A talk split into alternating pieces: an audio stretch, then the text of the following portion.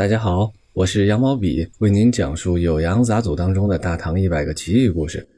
今天讲的这个故事啊，非常的曲折离奇，有点三言二拍的味道。故事的主角有两位，一位叫薛平，一位呢叫周浩。我们先讲故事，之后再给大家讲解历史上的人物。曾经有一回啊，司徒薛平送太仆卿周浩去上任，故事呢就发生在。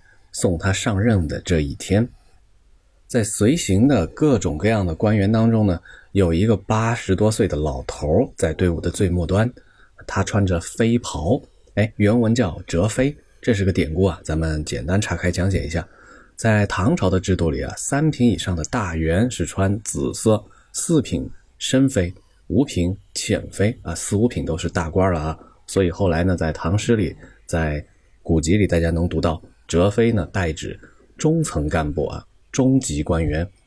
哎，咱们接着说，在队伍里有一个八十多岁的啊中级干部，一个老头儿一大堆官员来送行。周浩单独去问了这位老头儿说：“您在这个部门干了多长时间了呀？”老人就跟长官汇报呀：“我其实的专业技术呢是正骨，哎，我是一个跌打大夫，在天宝初年。”高力士高将军的儿子啊，被人打脱了下颌骨，是我把他的下巴装回去。高将军就赏赐了我千万钱，还特意呢请奏皇上赏赐给我飞袍，让我当了不小的官儿周浩听完老人这么一说啊，啊，点了点头，打发他，哎，你走吧。这个情况啊，别人看来平平无奇，但唯独呢，薛平他悄悄地发现周浩的脸色。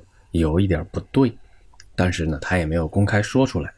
等其他客人都散去，薛平就悄悄地对周浩说：“刚才您只去问那个哲飞老弟，我发现啊，你脸色好像有点不高兴，这是为什么呢？”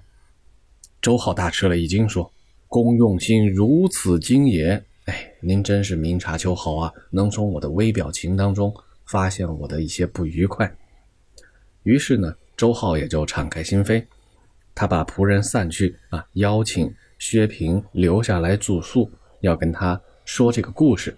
他说呀，这事儿说来话长，我要慢慢的跟你讲。于是啊，周浩就讲了一段大约半个世纪前的陈年往事。哎，故事里又有故事了哈。周浩就说，我在少年的时候啊，就是个纨绔子弟啊，经常结交那些豪族子弟啊。到处去寻花问柳，哎，我的哥们呢，也不是什么正经人，都是些亡命之徒啊。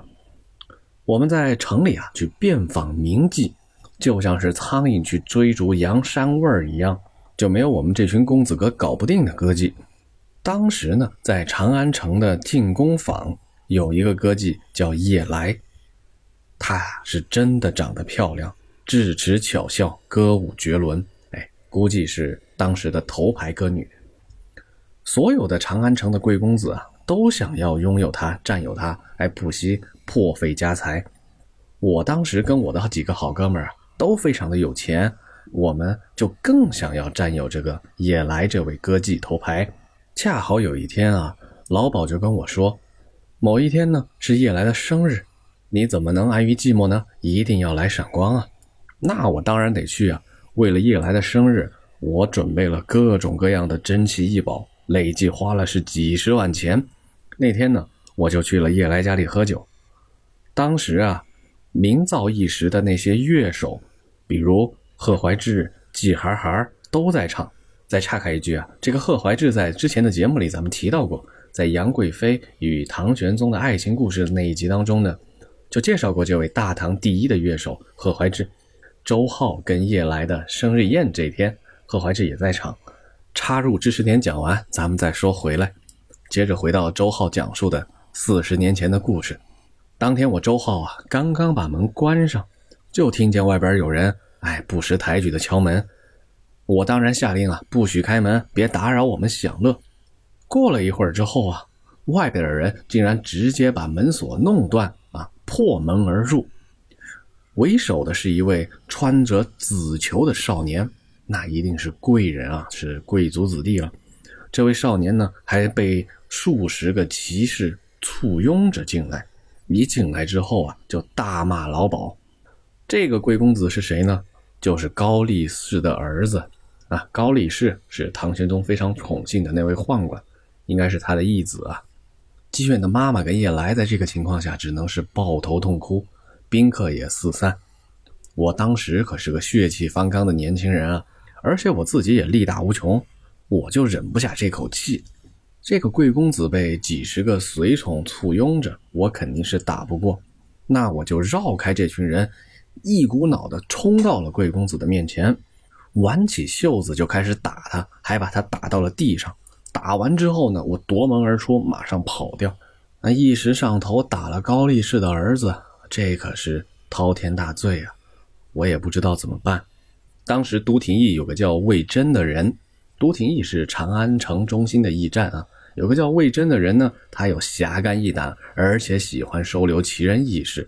我恰好跟他有点交情。那天晚上，我就去向魏征求救。魏征把我藏到了他的妻女之间。那天啊，官府四处的追捕我，情况非常非常的紧急。魏征也担心我再留在长安啊，行踪一定会暴露，就给我连夜置办了行装，还让我带上几根金条。他跟我说，汴州有位叫周简老的人物，这个人啊也是个义士，而且啊他姓周，你周浩也姓周，你俩还是本家。你现在啊，长安城你是待不下去了，不如去汴州投奔于他吧。我没办法，于是连夜带着魏征的信去汴州投奔周简老。这个周简老啊，也是一个大侠。他读到魏征的信啊，非常高兴。我于是呢，就认周简老为叔父。我详详细细的讲述了这件事的前因后果，我是怎么样啊一时义愤，出手揍了高力士的儿子。简老就让我住在一条船上。啊，告诫我啊，千万不能随便走动，让我好好在船上住下来，避避风头。船上提供的日常用品啊，非常丰厚，吃穿哎，我都不愁，吃穿用度我都不缺。就这样，我在船上躲了一年多。后来有一天，我听见船上还有哭泣的声音，我悄悄的窥探啊，那是一位少妇，穿着白色的丧服，容貌非常的美丽。我认得这位甘叔父周简老正在安慰那位美丽的中年妇女。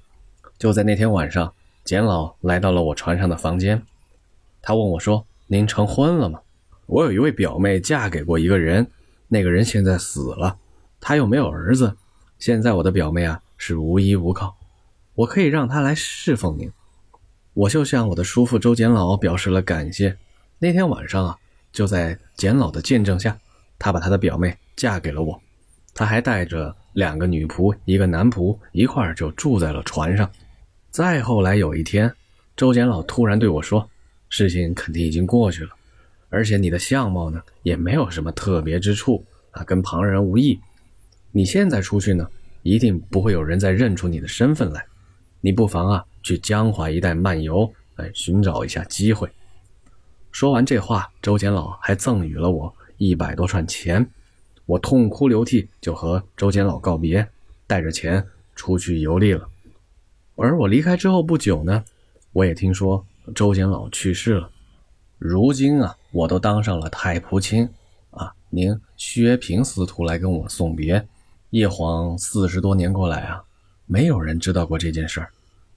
但是刚才我看到那位老吏，他提起了一段往事，我不由得心生惭愧。这就是。我四十多年前的那段故事，我没想到薛平司徒您啊，观察人这么仔细，就从我的一个表情当中就能发现我心情的不愉快。故事啊，讲到这儿就讲完了。周浩年轻时争风吃醋的故事啊，一直深埋了四十年，被一位老吏呢不经意勾起了心中尘封的记忆，又被薛平司徒通过一个表情。就识别出了这事儿不简单。段成式最后一句话是：“有人亲耳听到薛司徒说过这事儿。”故事到这儿啊，彻底说完了。一共有三层结构啊。段成式听一个人说，那个人是听薛司徒说，薛司徒是在送别周浩那天揭开了周浩四十多年前的往事。那这个故事呢，在《太平广记》当中也有记载，但非常好玩的是啊，掐头去尾，没有薛司徒送别周浩，也没有薛司徒讲给别人这一段，只有周浩见到老厉，哎，想起了他那段成年往事的记载。这个薛司徒啊，历史上是确有其人，他叫薛平，口碑是非常的好，而且呢，历任要职，当的官都不小，死后被追赠为司徒，而且他的来头还不小啊，他是薛仁贵的曾孙。那薛仁贵大家更熟悉了，除了在正史当中有记载，在各种民间话本、评书、讲义当中啊，薛仁贵的故事那可是多了去了。如果大家爱听评书啊，应该会听到取材于薛平的故事。他是薛仁贵的曾孙子。周浩在历史上呢记载就不太多。至于那个折飞老厉啊，那实在是再也找不到了。好了，今天的这个曲折的故事啊就讲到这里。我是羊毛笔，咱们下集再见，拜拜。